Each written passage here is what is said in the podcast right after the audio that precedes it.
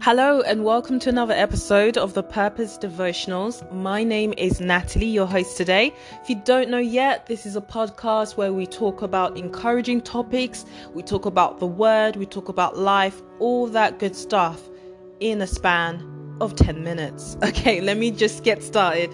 Okay, so today, the topic I want to talk about, and I wanted to title it The Gift. So, the interesting thing today, I was like, okay, Lord, I know you want me to talk about something. What is it? And this is what came to my spirit. Now, I want to start off by reading Ephesians chapter 2, verse 8, I believe, to 9. Okay.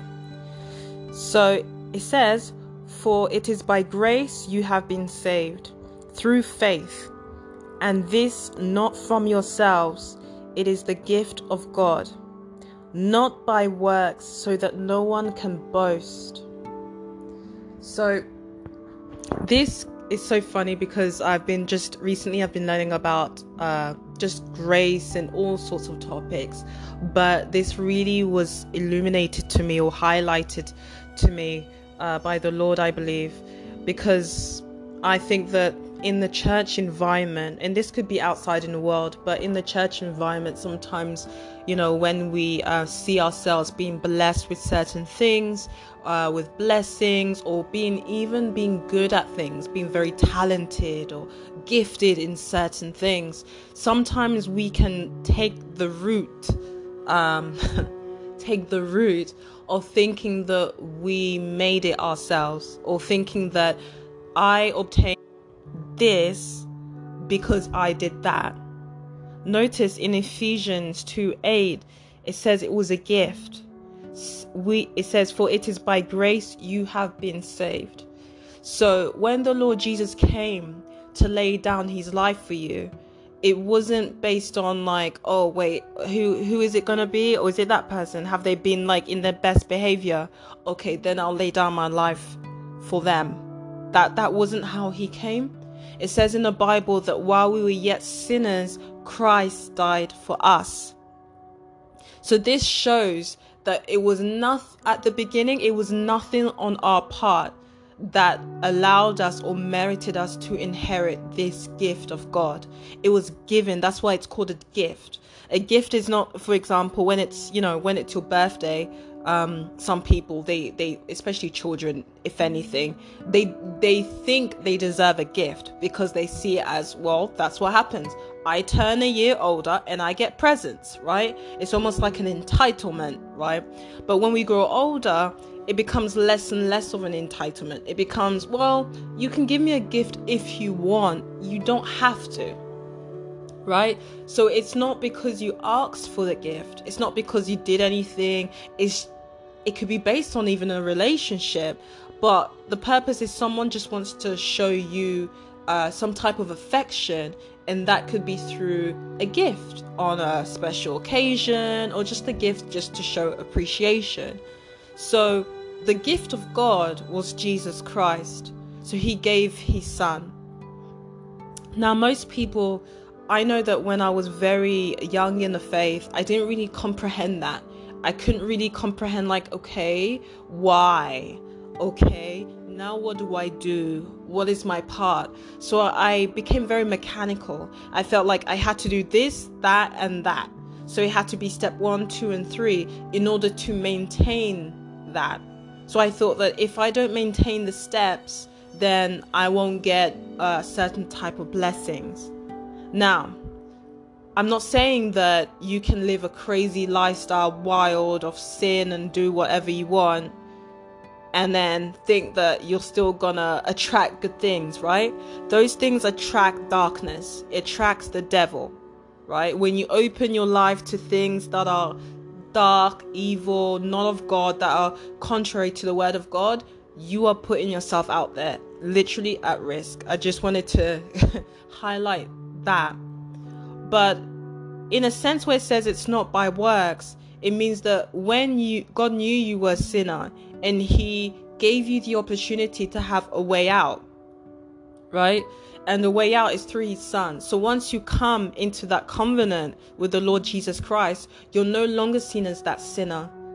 God sees his son because his son was perfect. We didn't know how to be perfect, right? Sometimes I know for myself that you know there were times where I didn't even know the things I would do I was doing wrong until it got revealed unto me. Sometimes these are things that you're not even aware of.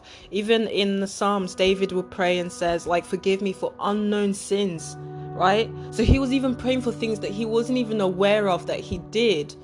Maybe offended someone or did something wrong and he said forgive me for that. Now, we're forgiven in Christ, but if you don't have an, a repentant heart, how can that forgiveness stay with you? Right? So, once you receive this gift, now most people will say, okay, so now what do I have to give back? And that's a natural way because, you know, sometimes we tend to think of God the Father as like our earthly father. So it could be like if our earthly father was like a good person that inspired you, you'll be like, yes, he's like uh, God is like this person, and it, you know, you you probably would esteem him high. But then if you had a um, you know, father that was very um, detrimental, abusive, then you you're gonna struggle to see God the Father in a different light because you don't have any other experiences. So, just to highlight, both experiences are wrong. God is better than the so called great dad you had, right? And God is better than the dad that was abusive and that didn't add to your life or that wasn't there. He's better than that.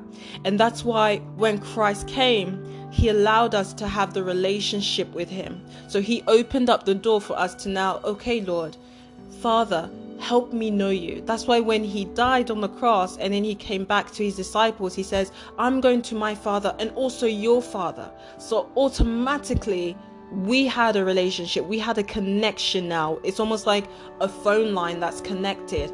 So now we can come to him. Now we can plead our case. Now we can talk to him. Now we can even build a relationship. But it's the time you put in to build that relationship. And the more you build that relationship, you'll see things really opening up to you. You'll see yourself understanding more of the Word of God when you read it. You'll see things change in your life. I know for myself, when I finally, finally just surrendered, surrendered even my way of thinking. You know, sometimes I had my way of thinking about certain things. Even that is wrong because I was looking at it through the lens of my experiences in my life. I could say anything based on my experiences, but the person next door can be like, well, that wasn't my experience. Here's my experience. They're different. Are we, you know, we, we're living in our own world. I can't share something I don't have or haven't experienced, and neither can that person as well. So we have to really understand that when we're coming to the Father and we're having that relationship through Jesus Christ, we're surrendering and we're saying, Lord, show me. Lord, help me understand. I don't know how to do this. Or even when the disciples said, Lord, teach us how to pray. And I really love those scriptures where the disciples asked the Lord questions because you just see how gracious He was. He answered every single one of them. He answered every single one of them. Teach us how to pray, he showed them. And then when when they even asked, why aren't we fasting? He told them, right? Because he said the kingdom of heaven has been revealed unto you. This is a great gift we've been given. It's such a great gift, and I wanted to really highlight these things. And I also wanted to highlight that it's not by your works. You were chosen before you even did anything. You were chosen before you even knew you were chosen picked out because God saw something in you that was so unique and special and wanted you in His kingdom. He wanted to spend eternity with you. Now, us in this life, we're now building that relationship and we're now doing the works of Christ. We're not living this life for ourselves. We're not looking at ourselves like, I want, I, I, I, I. Now you're thinking about, okay, Lord, what do you want for me? What do you want for me? What is the purpose of my life? And that was the whole reason why I called this uh, podcast the Purpose Devotionals because sometimes we all are walking through this life and we think our purpose is in the job and we climb through the career ladder and then we find out when we get up there that either it's lonely or B, that it doesn't bring the satisfaction that we thought it would bring us. And that's a sad place. I always used to tell people that it's sad when you think something's going to bring you success and you finally get it and realize that's not it. That's very sad because then you're like, then what? I'm in this world, I supposedly have everything, but yet I feel like I have nothing. So I really want to encourage every single one of you. Build the foundation. The foundation is Christ. He knows the desires of your heart. It's not saying that, okay, leave everything. Well, it kind of is saying leave everything, but the Lord will replace what you've left with even better than what you've left right? But it's that trust that we have in Him to really walk through this life with Him. Now, I know there's someone out there listening, and this could be touching your heart, and I believe that Jesus is talking to you because um, I asked for this topic, and this is what I got. I don't understand what you may be going through, I may not know you, but I just want to say God knows you right? And He sees you where you are. You listening, God sees you and He has not forgotten you, right? You are loved. So that's what I wanted to encourage you all with. And I pray you have another blessed week. Went a little, little over time, but it's okay. Stay blessed. Take care. Bye.